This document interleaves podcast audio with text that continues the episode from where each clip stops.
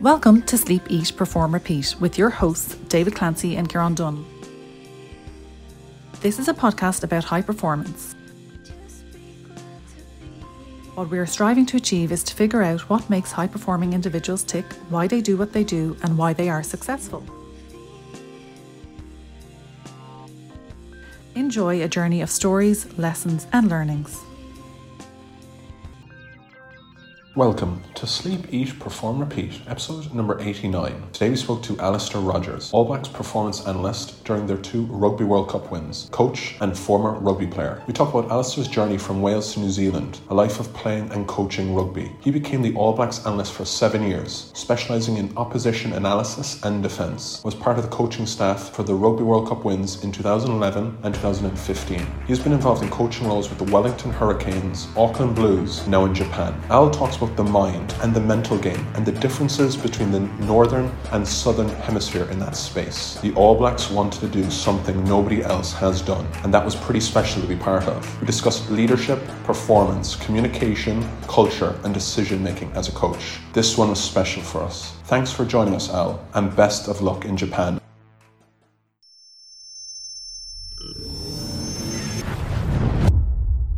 This is kindly brought to you by Instant Speed Training. Used by the best athletes in the world, such as Beauden Barrett, Usain Bolt, Cristiano Ronaldo, and numerous Olympians alike, speed bands are the key to increasing your speed and performance. You can check out their fantastic products at www.instantspeedtraining.com or on social media under handle at Speedbands. Use our discount code SEPR15 for an exclusive 15% off. Big thanks to Martin McElroy and the team for sponsoring this episode. Alistair Rogers, thanks for coming on the show. How are you doing today? Good morning, men. First of all, thanks very much for having me on the on the show. It's, uh, it's a pleasure to be here. It's a beautiful five o'clock a.m. in Auckland, in New Zealand. And Al, what was it like during the Super Rugby Aotearoa campaign? I mean, that must have been quite an amazing experience for New Zealand as a country. Yeah, look, it's been it's been fantastic. You know, everybody, as as you guys know, it's such a, a sporting country, especially with the rugby, you know, being the, the main sport, and for the for the communities and the different people to be able to to watch some sport. It's been missing for a long time, so the communities have really rallied around the game, and that's that's been it's been some really good crowds. So it's it's been very very good to watch and just keep an eye on, and obviously from a game perspective, a couple of different laws that have been try or trialed. I wouldn't say trialed, but they've been implemented. Um, and uh, so, so it's been interesting. Been been been really good to watch. And thanks for that, Al. And could you just share with the listeners as to the story of how you got involved in rugby in the first place? So I was born in Wales, and I started to play when I was around eight or nine years old. Uh, I was playing I used to play soccer as well and cricket, so quite a few different sports that I, I, I just had a love of sport, and I, and I had an opportunity to play soccer or cricket, and mum and dad made sure that I had to make a decision, so I chose rugby to follow as a something that I wanted to to kind of see how far I went with. So yeah, all started at a pretty early age. I was born in a place called Port Talbot, which is down the south of Wales. So I played there, um, played in uh, for a club called Aberavon as a youth team. Played for Neath, which is the, the Welsh All Blacks, as a young fella, and and then um, had an opportunity to come to New Zealand. So packed my bags. And what was it like as a as a young player, Al, to make that move from Neath, Swansea, all the way over to the country of the long white cloud?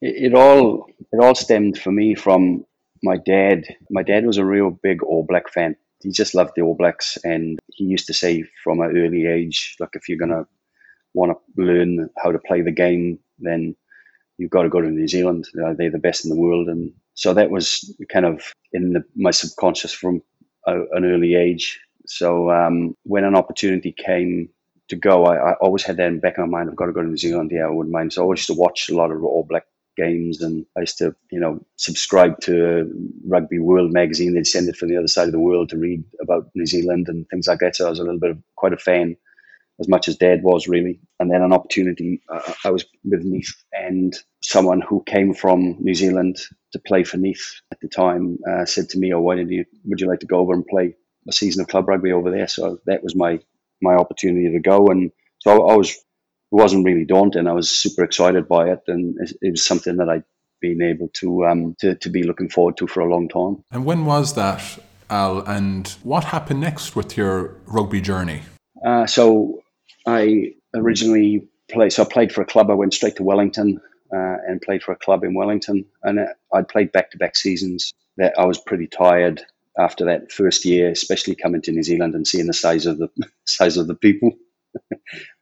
we were different. I was uh, I was I was an open side flanker, and I was eighty five kgs ringing wet. And then um, my club, I was really lucky. The, the club that I went to uh, had a lot of All Blacks in it, um, a lot of uh, international players, a lot of uh, Tongan, Samoan in, international players. So um, they, they were big boys compared to what I was used to. So I, I needed a break after playing a season there, and and decided to stay because I'd had a visa for for two years. So I thought rather than go back and play in Wales again, I thought I'd just have a break and stay. And that was when I kind of, to be honest, boys, I, I after three days of me um, being in New Zealand, I realised that I, I wasn't too sure whether I'd go back to Wales and, and that my future was in New Zealand. I, I loved I loved the country and um, I loved the people and, and I really felt this was where everything needed to be for me. So that was my decision to stay. And they didn't want you to play scrum half. You uh, you managed to retain and hold on to that price priceful seven jersey, did you? Yeah, the, the the coach did say, "Are you sure you're a seven? And Al, a lot of people talk about New Zealand fondly that it's a beautiful country full of amazing people. But what is it that really makes it special? One of the biggest things that hit me was I, I managed to get a because we weren't playing professionally, we were playing club rugby, and I got a job in uh, at tel- Telecom, which is like a telecommunications company, and um, I can't remember what, what exactly the, the, the issue was, but I'd made a bit of an error. I'd done something which was uh, caused a bit of a stir. I, it, I, don't think it was major, but it but it was something, and I thought, oh, I'm going to get you know a bit of a lecture here about what I did, and I don't, you know, with mistakes, a lot of times you you know what you've done, and I went into the boss's office. He sat me down. He's like, "Oh, how you going? Yeah, great. Uh, look, really sorry, but that this this has happened." And he just said to me, well, "What did you learn from it?" And I said, "Oh, this these things." And he said, "Well, great. As long as you learn from it, off you go." and, and it was just that mindset. And I thought, "Wow, that's so. That's oh, that's how I wanna I wanna live like that. You know, like that's so we never. It was it was all about not about what you've done. It was about okay, what did you learn from it, and how can you move forward? And that was something that I really, really wanted to be part of my how I grew. How I grew. So that was a big, a big thing for me for the country, and everyone just there's a lot of that. Those examples, you know, it's a small country, so they, they have to innovate in different ways and think in different ways, um, and, and that's kind of what really cemented me to be to be here. Great. Well, you've certainly become more of a, a part of that culture. What was the next step for you going from being a player maybe into being a coach or an analyst? Yeah, so I finished. Um, I went. I actually. Uh, I went back to to to Wales because I, I was playing here and I felt. I wondered. I was curious to know whether I could be an international player or not. So after this, the stint here, I went back to Wales. I had a contract to play. Um, for a club called Aberavon, which were there were nine Welsh professional teams at the time. So I went back there and and played there, uh, and then but I had an opportunity to come back through my my wife then, who I'd met um, a little bit later on down the track. So I, so I, so I got I got to Wales, um, and I was teaching IT to a group of people. i I had a degree in IT, and I was teaching IT teaching computers. That was um, and and trying to play play rugby. Um, and once that finished, my my my wife and I came back to New Zealand, and um, I was coaching club rugby here. And um, that had an opportunity for me to to meet a couple of people. And, and a coach of mine had said, "Look, you you'd be a really good analyst because of your background. Your background, you know, I obviously had an IT background and, and I played played professionally. So he said that kind of skill set's pretty rare. Would you would you consider being an analyst?" And I thought, "Oh, I don't really know anything. I was a, I was pretty analytical as a player, but as far as system and technology goes, I wasn't really across it. Um, I, I, I had my degree, but I was I wasn't really a very technical person. I, I was more of a, a teaching person. So um, I wasn't too sure whether I wanted to be an analyst. Anyway, I thought I'd give it a go. So I used to go around and video a couple of club games on the weekend, analyze them, and then meet with coaches on a Monday night and hand out the information to them. I'd cut the film for them and hand out information. So what happened there was we started off with um, I think it was like eight or nine teams, uh, and then slowly every Monday night a team dropped off until they had one team who, and the coach said to me, "Look, could you would if no one else is using this, would you would you do this for us?" And, yeah, no worries at all, and and they won the competition. I think it was like the first time in twenty something years that they'd won the competition because he could see the benefit of of the analysis, and um, so that was that was kind of how my analysis path started. Really, it was it was so I fell into it more than anything. And for people who mightn't understand the role of an analyst in the sport of rugby union, what exactly does that job entail? I mean, what kind of advice or suggestions can you give to the coaching staff or, or the players? I think for me, um, there's, there's, there's a couple of different types of analysts. Um, you know, there's obviously a technical person who can who can um, go through the numbers and understand the data and the analytics. Uh, but there's also a game analyst who can understand the game, know what the coaches are looking for, um, spend the time trawling through the footage, and then giving the the, the coaches um, information based on how they see the game. So that was kind of the, the analyst that, that I was uh, because I, and don't get me wrong, guys, I, I thought I knew the game until I started to be an analyst and, and work with, you know, very, very smart coaches. I thought, oh, yeah, I know the game. I played it a long time, but it wasn't until I actually started to become an analyst that I thought, actually, I don't know anything about the game. And, and, um, and these coaches are unbelievably smart around the game uh, so that was the the as far as the the technical data, um, we would look at um, basically try and keep it as simple as possible, and and what key performance indicators potentially when we win we work for us, what areas of the game um, aren't working for us, and then what are the solutions around put, putting putting something together, strategies together to be able to perform for the next week. So that's kind of how it worked. And did you ever find it difficult to bring across the analysts that you might have done, how that could add value to the coaching staff? Were there ever any obstacles to that stream of communication? Yeah, look, it, it's certainly a thin line, I think. Um, I talk to a lot of analysts these days, and I always say that you've got to be very careful of always stepping a mark, and you've got to understand those boundaries. Um, but I was very, really fortunate. I had great relationships with the coaches, and they knew that the intent was always to get better. So um, once you build those relationships, it wasn't when I started. Um, I didn't actually kind of have that approach when I started. I um, my approach to start with was just to provide them a service and and and see where we go from there. And then gradually, as you build relationships and you have conversations, they say, "Oh, what did you see? Oh, I saw this. Oh, that's pretty good." And oh, this is based on on these things, and this is why it happened. And so gradually, you build those relationships and you have those those conversations, and and they become a lot more open to to your input and, and your value. That's excellent. You mentioned a relationship with coaches and having a big impact on you. Which ones or who was the biggest impact on your career as a coach and as an analyst?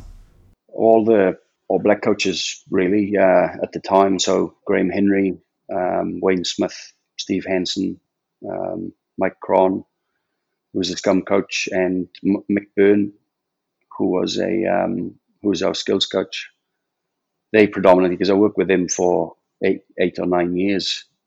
Day in, uh, well, Graham left, but and then um, Ian Foster came in. So, but we actually when we were on the road, we lived together, you know. And and I was such a, a curious person.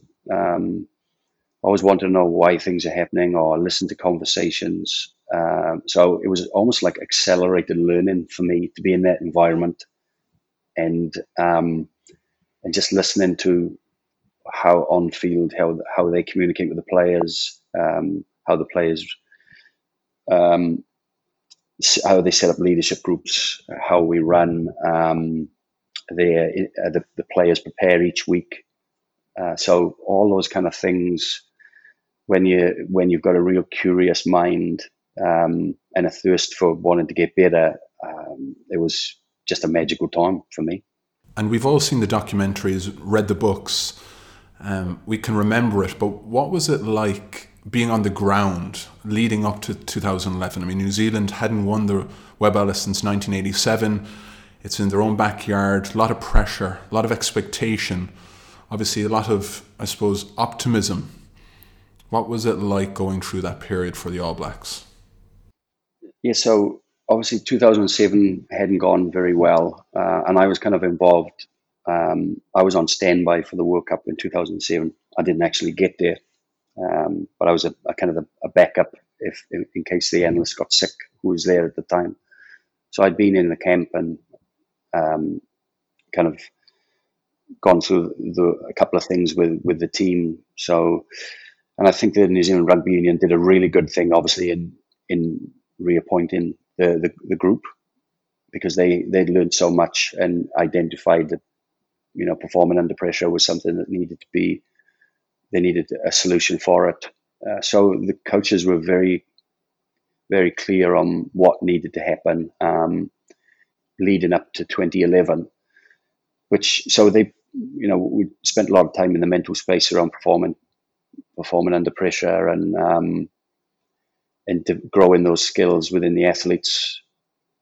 But it was it, it was certainly a um, a relief more than anything. Like an, an, example, such such interesting things had happened. You know, like we played France, we drew France in the pool game, and um, after the French game, we myself and Steve and Mike Cron and Marc Lièvremont who's the French coach, were having a drink. I'm standing and having a drink, and he uh, they were just about to leave the changing shed, and he he said to us, "Oh well, we'll, we'll see you in the final." And then he put his beer down and walked away. and Steve looked, and Steve looked at me, and he'd gone. He's, did he just say that? And Steve's Steve's a smart man, you know, and he's yeah. So we kind of we'd put so much emotion into the the the the pool game with France because we built up um, a lot of that from 2007. And then for him to say that, so they they they knew that they couldn't kind of win in New Zealand twice. So it was it was interesting, you know. So we had that, and then when we drew them again in the final, um, we were kind of all right. How are we gonna how are we gonna kind of motivate the, the guys because we'd used all the all the stuff to motivate them um, in the previous in the previous game. Um, so we managed to, and it's a World Cup final, and a lot of people shouldn't say that the players needed motivated, but we, we needed to make sure that they were not overly uh, aroused, but absolutely ready in that sweet spot to perform. Um, and uh, you know, we were we were it was pretty close the result, and um, just a massive sense of relief more than anything. It wasn't it wasn't too much enjoyment. The enjoyment came after, but at that time, it was just yeah, it was thank goodness we'd we'd we'd done the job, you know. So we're all aware of how successful that team would go on to be now, but I'm interested. Was there any particular moments of authentic leadership or something that seemed just a little bit different for you to say? maybe these guys have got the demons of 2007 off their back, and that maybe now they can go on and become something special. I think it was more the like Richie at that time had a, a real desire to to do to do to be that kind of leader that hadn't um, to get the monkey off our back, so to speak.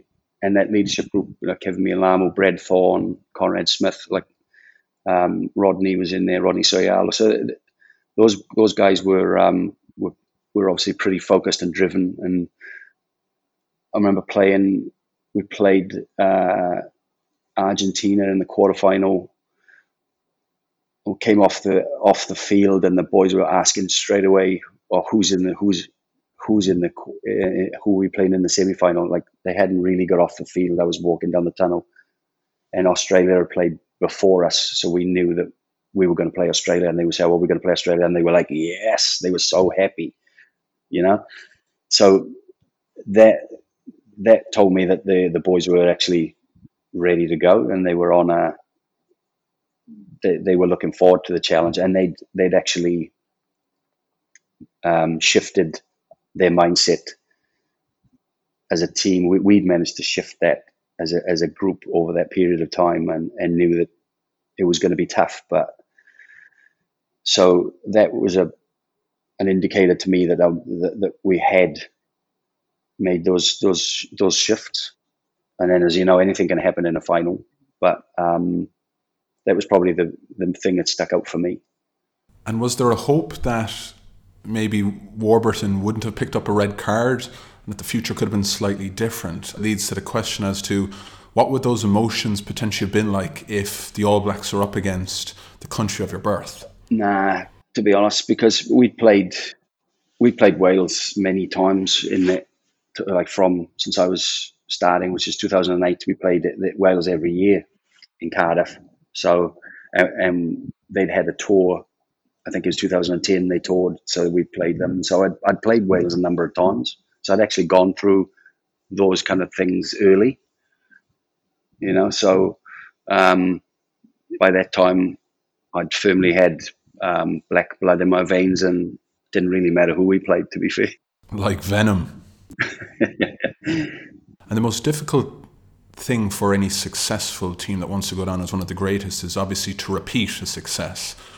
Obviously, there was a lot of change in the backroom coaching staff, and some prime players had moved on, but you still had a core of significant players. What was it like for the All Blacks going into the period knowing that if they did back up 2011 with another win, they would be considered one of the greatest of all time? Yeah, I think um, obviously Steve moving from assistant to head coach that was uh, that was the change. Um, which was a big change. But Steve did a really, really good job in in selling the management team a vision, um, and he, he managed to get the leadership group really excited by by vision, and wasn't necessarily we didn't have all the answers as to how we we were gonna how we were gonna do it or the, the, one of the things that that's what I learned the power of a vision um, because it the vision was that we wanted to be the most dominant team in the history of the game, and um, what we set, what we set was, or what Steve had set was, it wasn't for us to determine that. It was, it was actually, it was, people would judge us whether we could make it or not. But that's what it was. It was, I would say, an aspiration more than a vision and that's how he sold it. So it was a, it was a subtle difference of okay, we're no, we're not going to, you know, we we're driving this, and we want to be that team. Well, we, we do want to be that team, but it wasn't for us to make that decision. It was for others to say, well, yeah, they're they're up, they're actually up there. They're going to be the, the the most dominant team.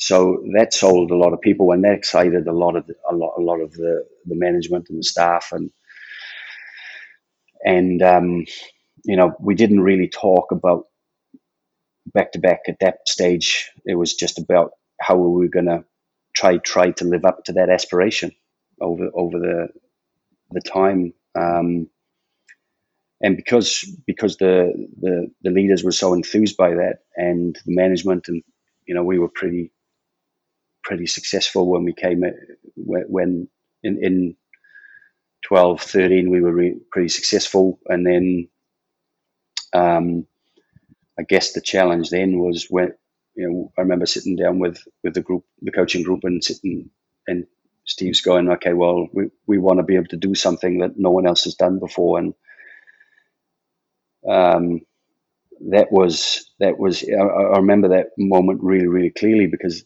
that was the part that you go, yeah, well, I really want to be part of this. Like, it's interesting, eh, fellas? Like, from from a we talk about the mind and the mental game, but who when you know it's like growing up sometimes in in the northern hemisphere and you, you get kind of a lot of guys are pretty um, cautious about having big aspirations and big visions of what they want to do and things like that. They don't really, you know, because you get, you can get kind of um, brought back down to earth, should we say? Um, but for us to be for me to be part of a team that would sit there and go, we want to do something that no one else has done, and for and we just got really excited. You can feel the energy in the room going, yeah, yeah, let's do this. You know, like so so that was that was pretty special to be to be part of that. And that must be amazing energy, resilience, cohesiveness. I suppose bonding just flooding through the veins. And I mean, for all the listeners, FYI, they did go on to win it again. Um, so they say they backed it up 2011, 2015. But Al, I mean, your journey moved on a little bit, and you spent a little bit of time in other countries. You you worked in China, uh, Samoa, and Japan, and are obviously going to Japan. So, what's this all been like? It was everything that I hoped it would be, really, so far. Um, I got an opportunity when, when we finished the World Cup to go to coach the Blues here in Auckland um, and learned a lot over those three years. Um, so that was a, really, really valuable experience. Uh, and then um, I decided it got to a, a point where I wondered what, what was next for me, and um, New Zealand Rugby Union had offered me a two, two year contract to continue. Um, I decided not to continue, and and then had an opportunity to coach Samoa for the um, for the for the World Cup. So switched from from New Zealand here. I still stayed here, lived here, but I went. Uh, I used to travel back and forth to Samoa. Um, such a rewarding uh, job in many ways to get into Samoa and and go along the community and try and grow the game there and um, see the kids run around the village with the with hardly anything um, in in terms of like I turned up for one session and there were would have been about sixty people in this club. And um, we okay guys i'm going to run this session. This is what we're going to do. This is how we're going to do it. Okay great. And we didn't have a ball it's great. That's exactly that, that's exactly what i went to you know like I, but the, the kids were brilliant. So you, you got to obviously think on your feet and you say okay well, where's the ball? Oh no we haven't got a ball. Well okay so someone ran to their house to get a ball and by the time we did that um, you know the, the boys had we, we had little drills going with caps or um, t-shirts we rolled into balls or what we call jandals you know which are um, sandals they'd use sandals as balls and, and just things like that you know. Um, it's such a great coaching experience when it's done really back to, to grassroots it, really really uh, rewarding. Um, yeah yeah it was it was it was so good. Um, so to, to, go through that experience with them um, was was a real highlight for me. Um, and then after after the, that experience, the World Cup, um, I had a phone call. I was pretty keen to have a break because I'd been traveling quite a bit and I hadn't been home for a while. And um, anyway, I got a phone call uh, from uh, someone who I'd I'd, I'd known, never worked with, but known. And he rang me, he said, What are you doing? So I'm having a break. Well, would you consider coaching, coming to China and coaching China, China's women's um, Olympic sevens team? I said, Well, I can't, I can't speak Chinese. Um, I have I, I haven't coached I haven't coached sevens for um, for I would have been a long twenty years. You know, like the last time I would have coached sevens, the old, the old tactic was give it to the fastest guy in the field and you know go, run run sun multiple times. You know, um, so uh, yeah, so I didn't speak the language, liked the food. So I thought, yeah, um, again from a from a real coaching experience, um, something different, which is so refreshing uh, and rewarding in, in a in a completely different way. Um, the the coach, the coaches there did, did a really good job of getting the girls to the Olympics under pretty uh, um, a strict regime, really, in China, and um, and they they the kind of decision was to bring the girls out of China and bring them to New Zealand, where we could grow them as as women as well as rugby players. So that was a completely a different experience again. In in seeing the growth of the girls was just so rewarding in a, in a short period of time. You know, it, it just got, made me understand the value of the environment that you put athletes in or people in more than more than just athletes. You know, if you can create the right environment for people then um, provide them with with safety and and um, and guidance and things like that, then then it's amazing what, what you can actually do. So that, that was such a rewarding experience. Um, but then obviously COVID hit. The girls went back to China. Um, I didn't think China was the right thing place for me to go. I thought to myself, this yeah, yeah, yeah, yeah.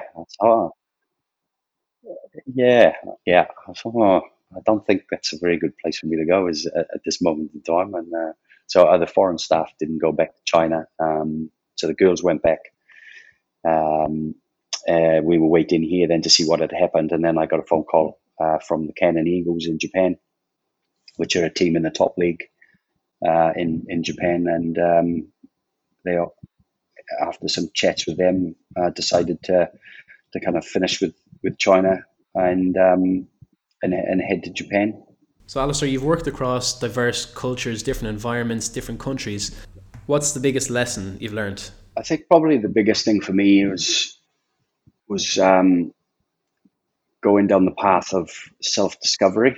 That's that was probably the biggest thing for me. So I, I remember a, a while ago thinking to myself, okay, if if I'm going to if I'm going to be the best I can be, then if I'm sorry, if I'm going to get the best out of the players that I coach, then I need to be the best I can be. So I need to kind of find out a little bit about myself and and how I operate in because um, I've obviously I'd been in quite a few stressful environments and seemed to kind of have my way of operating, but I wondered whether I was operating to my full potential um, or and I, what I mean by that is like an example was when you're under pressure, how do, I always felt uh, just take a deep breath and, um, you know, get, gather clarity of thought and then decide and, and, and do basically. So I'd kind of worked those processes and learned those processes through, through my time with the All Blacks. Um, but I wondered what else I needed to, to throw myself in and experience so I could be the best coach that I could be or the best and, and the best person that I could be. So I so I would want to come from real authenticity in in in what I what I was what I was delivering. So, and and I think a lot of a lot of people tend to kind of it's it's a difficult journey and it's not one that um, is a finished destiny. I, I, think it's a lifelong journey. Once you start it, you, you keep kind of pushing through things and you, you keep discovering new things about yourself. So it, it's a lifelong commitment to doing that. But um, I think that's probably the biggest thing that uh, has allowed me to to kind of seek different environments and see how I operate in those environments, and then try and get the best out of people in those environments. Really hope any aspiring coach could just rewind those last four or five minutes, listen to the lessons and the wisdom that's just been distilled by Alistair Alistair, let's just paint a picture for a minute and say you're walking towards Eden Park on the evening of a big test match and someone catches your eye Yeah. and it's a younger version of yourself. So it's yourself, but 20 years younger. What would you say to that younger version of yourself to maybe think about embarking on the rest of your life? Great question. Great question. You know, men, if I'm really, really honest with you, I'd probably just whisper to that young fella that everything's going to be okay because it'll work out. You know, you'll find a way um, because it's it, it's it's such an interesting path. Coaching. Um, I think people see a lot of the the great side of it that you um, the reward inside. You know that you travel a lot and you you get to experience all these great things, and, and you do, and it, it's wonderful. But and I've been in so many different courses, and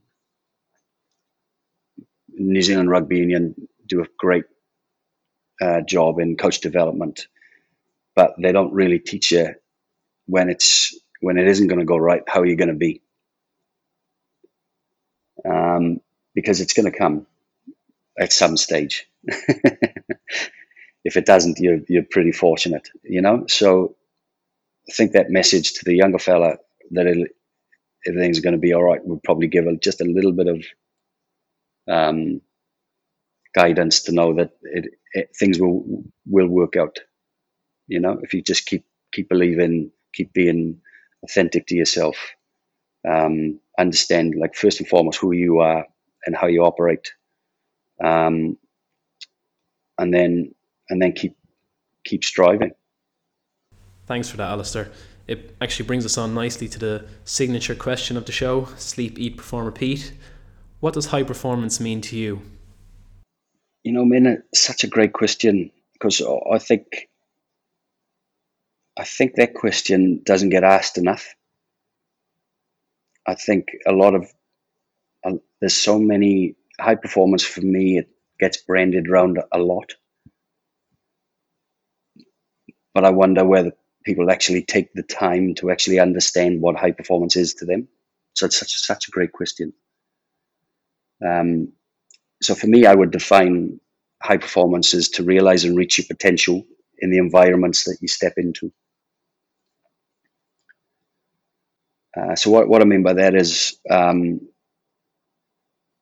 I over time I think people talk about you know we're being world leading and being um, as a high performer or, or being world's best, and that's that's certainly that's certainly high performing. There's there's no doubt in that. But I use the term, I use the words um, to reach your potential in the environment that you step into, because you know if you've got a, a, a young kid in school who's who's um, maybe maybe not the brightest in a certain subject, but is is really pushing the boundaries and and learning and and discovering and who's to say that they're not high performing in that environment.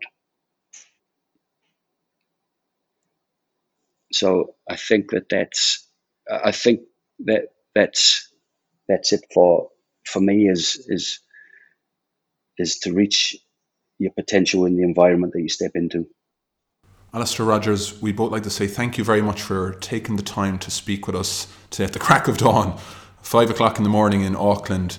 Really appreciate it. Sharing all those stories, all those insights. We've gotten so much from it, and, and we know our listeners will. Stay fit, stay healthy. Guys, thanks very much again for your time. It's been great. Really enjoyed it. Um, and I, I hope um, the members of your community um, can take a couple of things away. But great to chat. Thanks very much, Alistair. Cheers. Thank you for listening to today's episode of Sleep, Eat, Perform, Repeat, a story of high performance. This was brought to you by Hauora, a whole person wellbeing company founded and run from Dublin, Ireland. Find out more at hauoralife.com, spelt H A U O R A life.com. Please rate, review, and share the podcast. Some people want it to happen, some wish it would happen, others make it happen. The GOAT, Michael Jordan.